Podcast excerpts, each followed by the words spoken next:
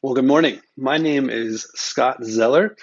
I serve as a pastor in Dubai, United Arab Emirates for Redeemer Church of Dubai. It's my joy to share God's word with you this morning. But before I do that, just a word of thanks. Uh, thank you so much to the elders of Community Bible Chapel for the, the joy and the privilege of bringing God's word to you today. Uh, CBC holds a very dear place in my heart.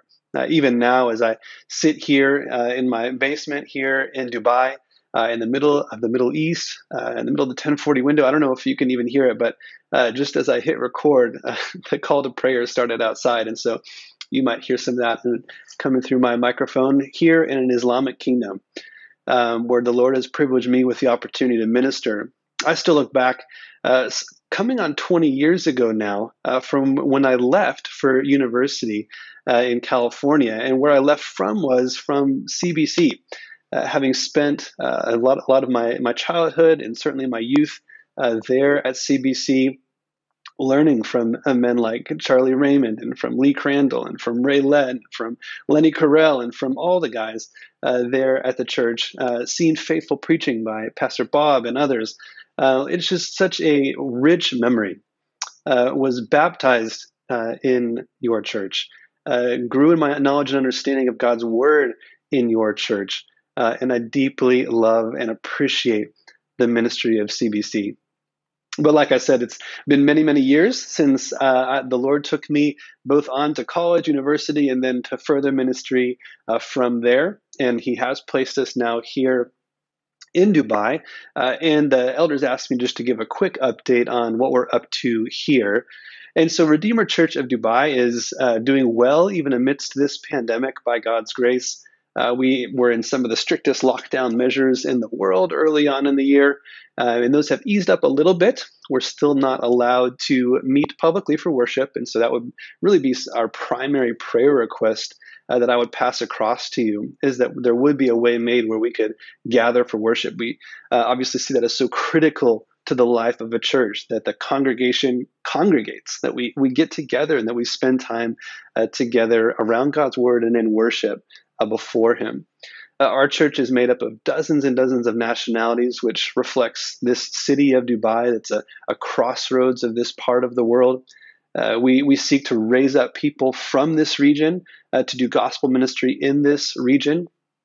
And the region it includes the Middle East for sure. That's where we are sort of based, um, so to speak. But uh, our church is about 80 to 90% African and Asian from all different uh, nationalities. And so uh, from Nigeria uh, to Nepal and onwards, there are folks here that are hearing the gospel uh, they come to Dubai for work. They come to Dubai because they can make a little bit more money than they could have back home, perhaps. Uh, have an opportunity to get something on their, their resume or their CV working here in this uh, remarkable city. Uh, but what we hope to give them the opportunity to do is not just put something on the resume, uh, but make the relationship right with the Lord through the gospel. And we're, by God's grace, we're seeing that happen, uh, seeing people come to faith, grow in their knowledge of, of, of the word and of discipleship and then be uh, ready to lead in the ministry and to initiate it, to make disciples themselves uh, here in the city and then wherever the Lord might take them next. So it's an exciting ministry. Um, my wife Angela is, is, is, with me here. We have four kids, uh, and they're great. I wish you could see them and meet them. And this, and this, by the way, this I'm seeing this uh, this Texas flag here. That's not just a flex for you guys. Um, I actually, again, do deeply love the state of Texas, and uh, I deeply love that you are there as CBC. So thank you for your gospel ministry there in Texas. Well, let's jump into to God's word. We're going to be looking today uh, in this video in Ephesians chapter 3. Uh, we're going to be looking specifically at um, chapter, at verse 20 to 21, uh, but I'm going to go ahead and read from 14 to 21. And so, if you've got a Bible, you could you could read along with me because uh, we're going to be looking at these verses together. So, Ephesians chapter 3.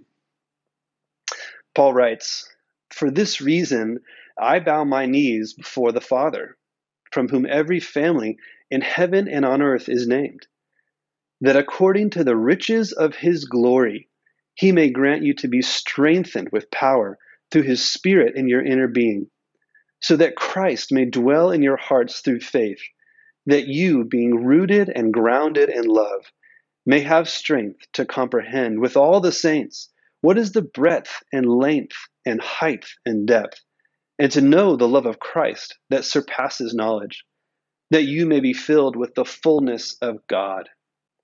And now to him who is able to do far more abundantly than all we could ask or think, according to the power at work within us. To him be glory in the church and in Christ Jesus throughout all generations, forever and ever. Amen. Well, like I said, we're looking at verses 20 to 21 uh, for this video. But if I had time, I really wish we could have also looked at 14 to 19. In those rich verses from 14 to 19, we saw how Paul, the apostle, the church planting, gospel advancing apostle, uh, he was reporting to the church what he prayed for that young church. And what he praying for, what he was praying for was he was praying specifically for the spiritual good of the Ephesian believers. He was letting them in on how he prays for them, how, how he would praying that they be strong and loving and unified disciples, strengthened in their inner being, rooted and grounded and love, and together with all of the saints being filled up with God's fullness as they experience the love of Christ. What an amazing prayer. What an amazing prospect to be that kind of a church that would be unshakable and undivided and unhindered in fulfilling God's plan for this world. And, and that's the kind of church I think that, that Richardson needs. So does Rome, so does Riyadh, so does Rangoon. These are the kind of churches that we need throughout the world, the kind that we heard Paul praying about. And later in Ephesians, in chapter 4 onwards, Paul's going to jump into practical teaching on what that could look like how a unified church functions and, and what the new life in Christ looks like for husbands and wives and parents and children, servants and masters, how, how all can follow Jesus. But in our verses today, 20 and 21, Paul's not quite there yet. He's not on to the, the teaching of implications of these truths yet. In our verses today, Paul's concluding his prayer report, and he's drawing to conclusion that the first three chapters of Ephesians and he's doing that through an outpouring of praise, a doxology. A doxology comes from the Greek word doxa, which is translated as glory. So a doxology is a giving of glory, a pronouncement of praise or worship. And that's what Paul's doing here. He's, he's giving glory to God. And he's doing so, and, as he does, he's helping us to see a few things about our God and in our lives in this world. So as we move through uh, these verses in this video, where I want us to see three things, three headlines for our, our look at Ephesians chapter 3, verse 20 to 21. First is a lifestyle of worship. Second, a lifetime of witness.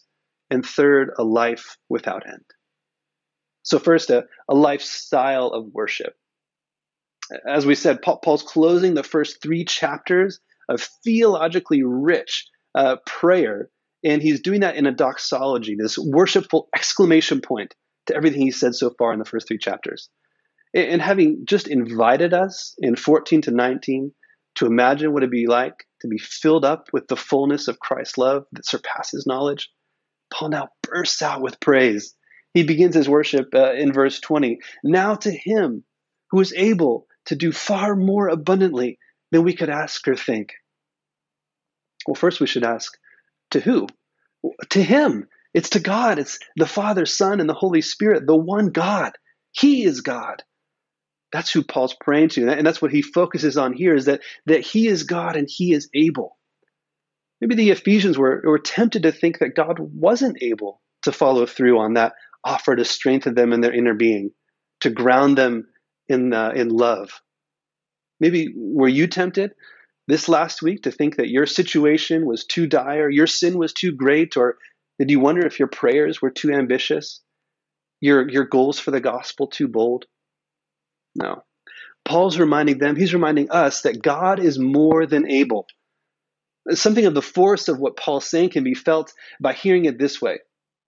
Uh, the, the basic gist of what Paul is saying is that God is able to do what the believers ask in prayer. But Paul isn't just saying, uh, he's not just praying God's for that, although that would be enough. He wants us to feel the wonder. So he lays on the emphasis. Paul says God is not only able to do what they ask, but he's able to do what they might fail to ask Uh, but just think. Have you ever done that? Where you thought about something, you had an ambition, a sin you hoped to overcome, a person you wanted to reach for Christ, a sickness or a disability that you longed to be healed. You just thought it was too much to even ask for. Well, Paul is saying God's able to do more than we ask and more than we think. He's able to do all that they ask or think. He's able to do far more than all they ask or think. He's able to do far more abundantly than they ask or think. Who is God? Who is our God? He is the God who's able. That's what Paul is directing his prayer towards here, his worship. Those things that Paul's praying for, as bold as they were in those earlier verses, they don't even come close to being a struggle for God. And remember that this abundant provision, this ability to do far more, it's not actually talking about just the stuff of life. It's not about getting nicer cars, nicer clothes, better careers. If Santa doesn't bring you what you want for Christmas in a couple months, well, God isn't your plan B. Paul's praising God for his ability to provide far more abundantly beyond what they could ask or think for their greatest need, their spiritual life. What's most pressing is often what's perhaps temporary and not necessary. We need spiritual help, and God gives it. So, this section, this doxology, begins with a direction to God who's able to answer all of their prayers for spiritual good. And in the second section, it says what should be happening is that He should be receiving all the glory.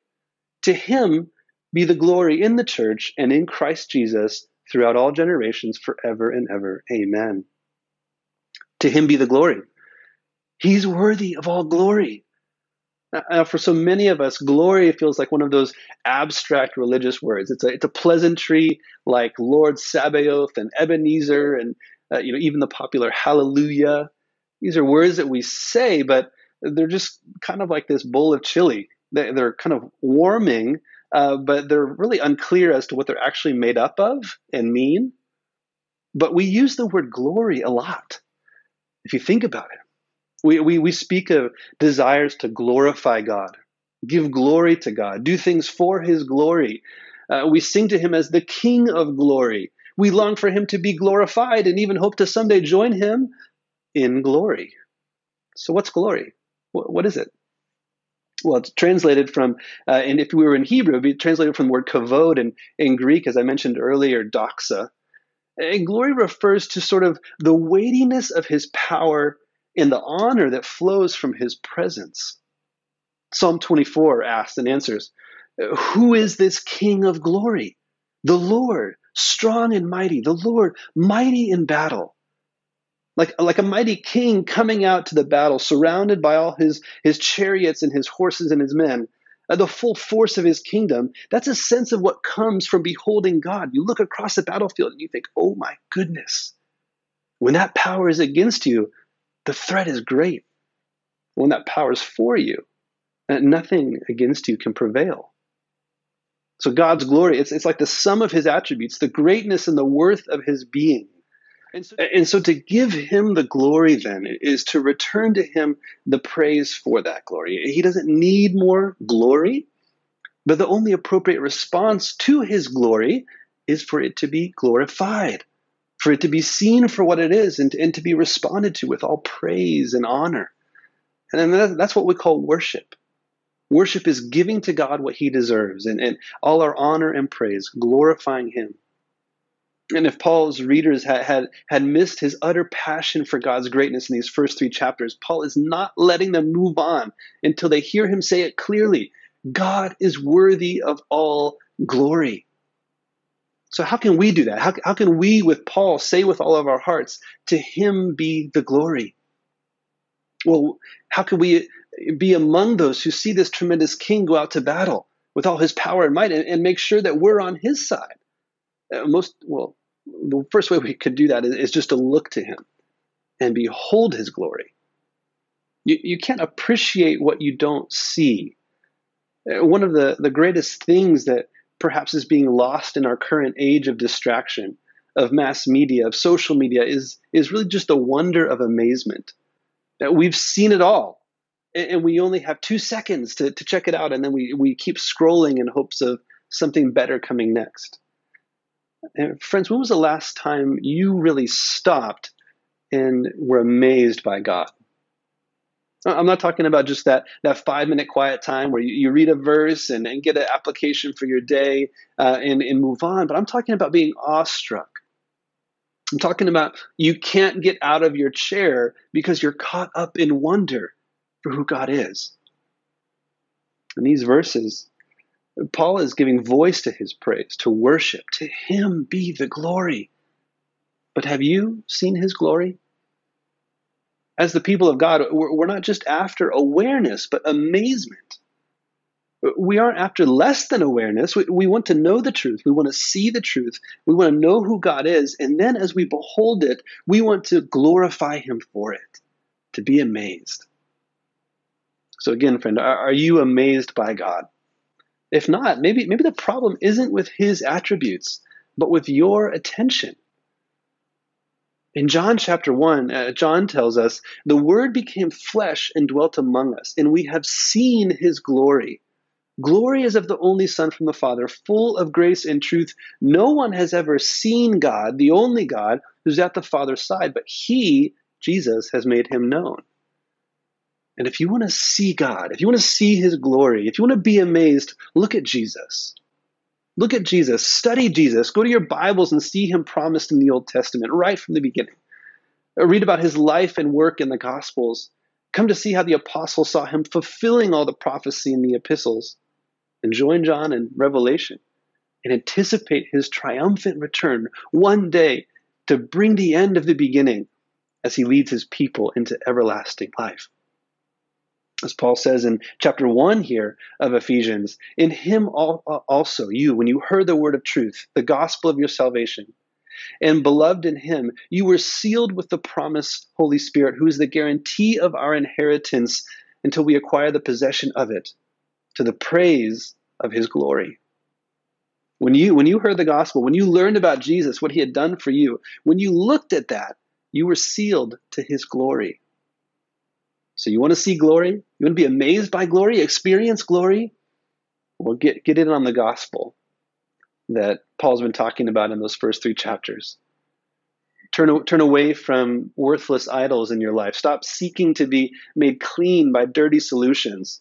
Stop longing for your shame to be removed by anything less than the most honorable thing in the whole universe. To anyone who is watching here who are not followers of Jesus, I want to invite you to look to him like the blind man in John chapter 9, receive the healing of sight from Jesus.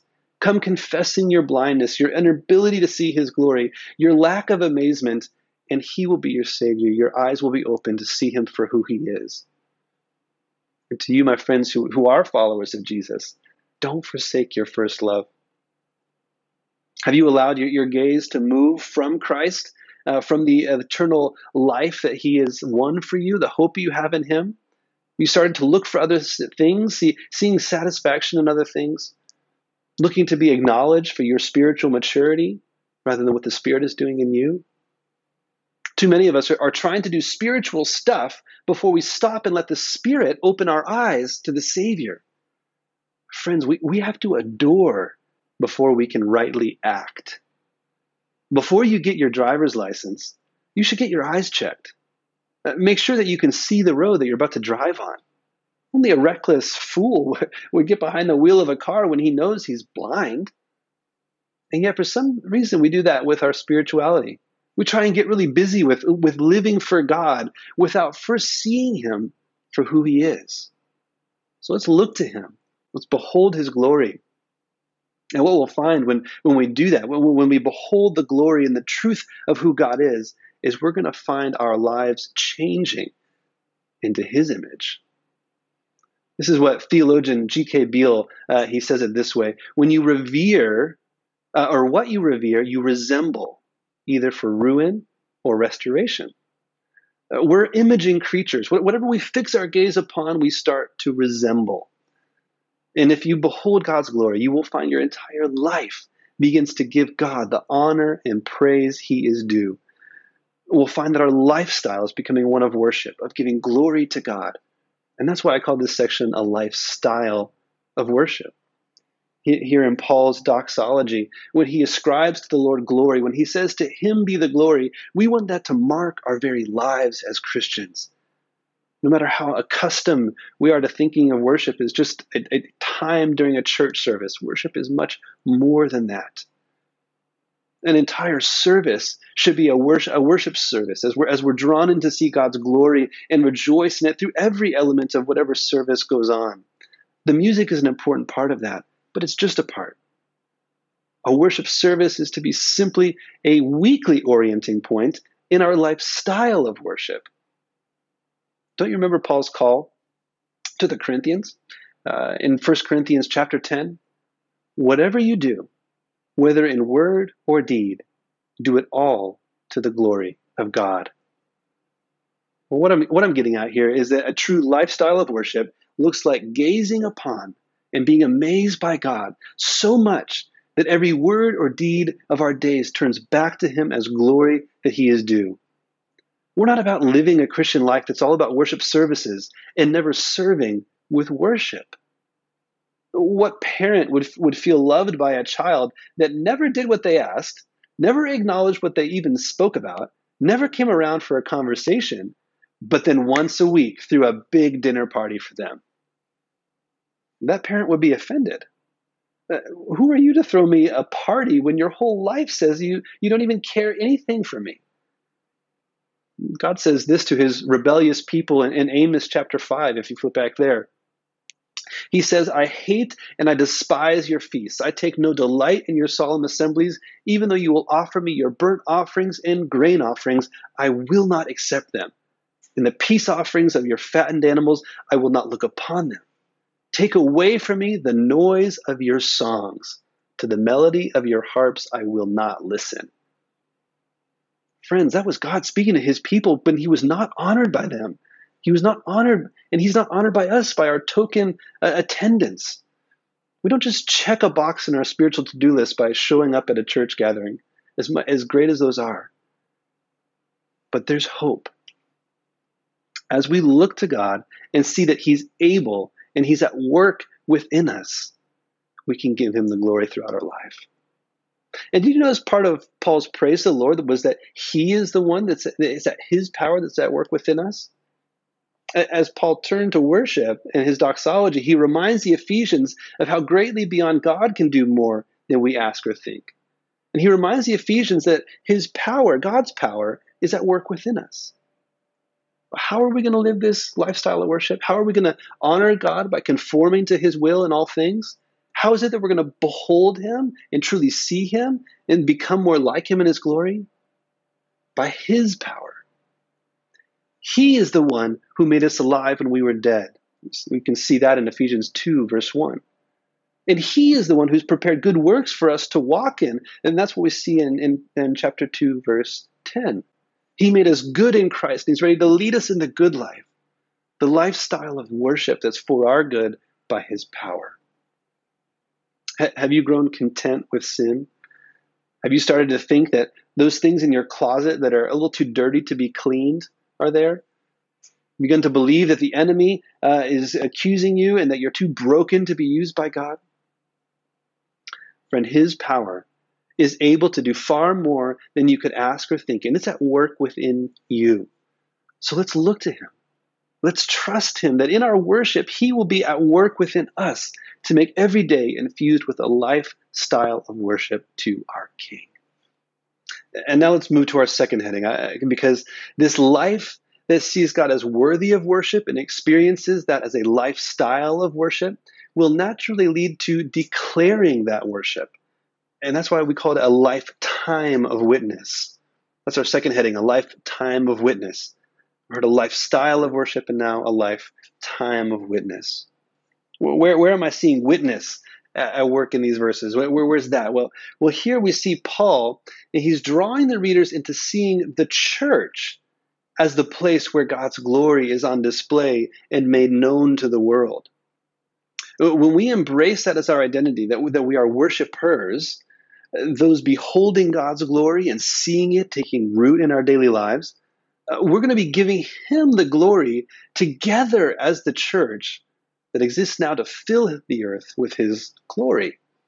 Uh, one nuance here in this uh, doxology that's not as easy to pick up in English, but it's there, uh, is that in the prayer there from verses 14 to 19, it's written in, in the emphasis being the first person, singular.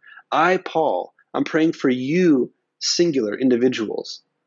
But here in the doxology, Paul switches uh, the, the pronoun from first person uh, singular to a collective we, plural. Notice that in verse 20, and not to him who's able to do far more abundantly than all we ask or think, to the power at work within us.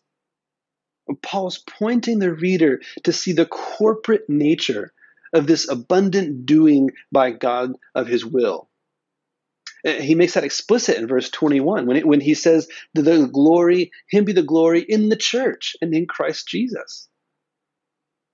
I think it's pretty clear uh, from the context of Ephesians that, that Paul's not talking about two places where God is to be glorified here. He, he's not talking about that he gets some glory in the church and that in Christ Jesus he gets some other glory. No, the whole idea of Ephesians is that Christ is the cornerstone of the church and that, that Christ and the church are intricately connected. Uh, and so at the beginning of chapter 2, he had said that we were raised together with Christ. And later in chapter 2, we're reminded that although at one time we were separated from Christ, in Christ, those who are far off have been brought near. Chapter 2, verse 20, we, the church, are, are members of the household of God, again, the cornerstone of which is Christ. And then chapter 3 is just kind of moving along with this line of thought and saying that the eternal purposes of God, the, his plan for the ages, it's being realized in Christ Jesus and it's now being made known through the church. And in chapter 5, later on, it's going to, in his words to husbands and wives, Paul presents the reality that the relationship the, between Christ and the church, it's so intimate that it's like marriage, or rather, marriage is like Christ and the church. So what Paul is saying now in this verse is, is when he's saying to him be the glory in the church and in Christ Jesus, what he's saying is something like the church, which is built on Christ and makes him known, is the current place on earth that is receiving glory in Christ. And that ought to completely blow us away. Seriously? The church is God's plan for making Christ known in this world? The church is where the, the weight of God's power and his honor is to be felt by the watching world? Yes. Right now, God's glory is not on display through human wisdom, it's on display through the folly of the cross. And, and as one author uh, wrote, reflecting on wonder when she was writing about Ephesians, a motley crew of racist, sin sick spiritual zombies are now one body under Christ. And that's exactly what God wants the world to see. By bringing those who are dead spiritually to life together, putting them together under Christ, we realize what is most amazing about God is his love and grace and power to save. Do we get that? I mean, do, I mean, do, do we really get that? That it's not about how loud we sing, how perfect our music is, how comfortable our surroundings are, how good we look. God gets the glory through not through our appearances uh, of human excellence, but by our announcing of His foolishness. If we join Paul in being passionate about the worship of God, trusting in His power to work within us, realizing that He has chosen to put His glory on display in the message the church has to proclaim, well, brothers and sisters, He's going to do far more abundantly beyond all we could ask or think. As we declare His glory among the nations, His marvelous works among all the peoples, the Lord is going to bring them near by the blood of the cross. And as we, the church, you, CBC, as you make known his deeds among the people, proclaiming that his name is exalted, the Lord is going to break down the dividing walls of hostility and he's going to establish one new man in Christ. You see, the church is the place where anyone can be reconciled to God. So therefore, we must go to everyone with his message of peace. We grow in our reach and our witness when we realize that the joy of knowing Christ is not a private or tribal or national or ethnic privilege. It's for everyone. And that's why we go. We've tasted the joy of worshiping Jesus, and we want all the families of the earth to be included in this spiritual family. We go to our friends, we go to our family, we go to our neighborhoods, to our workplaces, to the nations around the world, and with confidence seek to put God's glory on display to them through the church. At Redeemer, uh, we, we live out this passion to glorify Christ in the church by seeking to have a church that has a culture of discipleship. We want to be helping those all around us imitate Christ, to behold him, and to look more like him. We do this through the, the church corporately, through church planting, and trying to see new gatherings of believers formed in new places to make disciples there, like Beirut or Kuwait or South India. But whether individually or corporately, our confidence is in what the psalmist says in Psalm 22 that all the ends of the earth will remember him and turn to the Lord, and all the families, the nations are going to worship before him. All the nations shall worship. The, the worship, the glory of Jesus, it's going to be worldwide. The lifestyle that, that we talked about, that lifestyle of worship, it's going to be necessarily uh, the basis of this lifetime of witness, telling of the gospel, pointing others to Christ, gathering them into the church, and giving Christ the glory. So we have a lifestyle of worship, and we're going to be witnessing for a lifetime, proclaiming with our brothers and sisters in the church. And now, a life without end. Know, Jesus said all authority in heaven and on earth has been given to me. Therefore, go and make disciples. Not some authority, all. He can't be defeated and elsewhere. That was from Matthew. Elsewhere in Matthew, he says, I'm going to build my church, and the gates of hell will not prevail against it. Jesus is building his church. Disciples are being made. He has authority to see it done. He's able to do abundantly beyond all we could ask or imagine.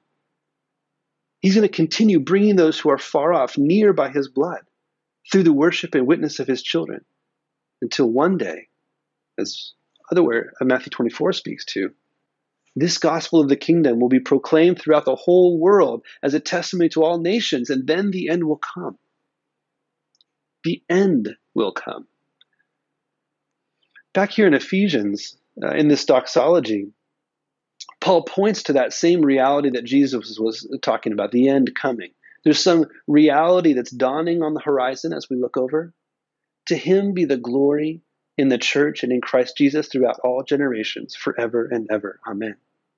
To him be the glory throughout all generations, that is to say, for the rest of history, as long as there's new generations rising up, may they all be part of the glory that's going to God and the church and in Christ Jesus. And, and that's why we witness so that the next generations will know. And then Paul adds, forever and ever. Amen.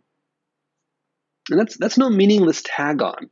I don't know about you, but to me there's there's nothing more sobering than time spent thinking about eternity. Eternity. Nothing sort of quiets the frustration of a long day than realizing how little of what bothered really matters for eternity. Nothing stills the murmurs and temptations uh, quicker than remembering how silly sin is. It's a temporary pleasure in light of eternity. Psalmist, uh, he meditates on the same idea and he writes, As for man, his days are like grass. He flourishes like a flower of the field, for the wind passes over it, and it's gone, and its place knows it no more. Our lives are just grass, flowers. We come for a season, and then we're gone. And not even the place we were remembers we were there. Our moment in time is a short one, it's passing. But then the psalmist directs our minds to eternity, and he speaks with confidence that the steadfast love of the Lord is from everlasting to everlasting for those who fear him. Those who fear the Lord in this life, who trust in Christ, have no fear of eternity because we know that his love will be there forever and ever. This idea of, of time actually weighs pretty heavily here in Paul's writing in Ephesians he reminds the readers that God had a plan for them from before the beginning of time in chapter 1, verse 4. And he reminds the readers uh, that their time is limited in chapter 5, verse 15 and 16, when he says, Look carefully how you walk, not as unwise, but as wise, making the best use of the time because the days are evil. But here in the middle of the book, he's reminding them about something different about time This idea of eternity, that what is to come will be forever and ever. There's a day coming that will be the fullness of time that, that he mentions in chapter 1, verse 10, the day of redemption that he talks about in, in chapter 4, verse 30. The day when we're not only going to be tasting the saving grace of Christ by faith, but we're going to be seeing him in all the authority and power and dominion that has been given to him by God, not only for this age, says chapter 1, verse 21, but in the age to come.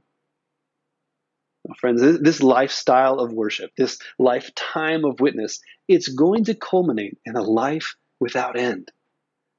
Where we, along with the saints in this church and in his church throughout all generations, we're going to be led by our Savior to streams of living water, to never thirst or want again, to truly see the glory of Christ in the face, or the glory of God in the face of Christ.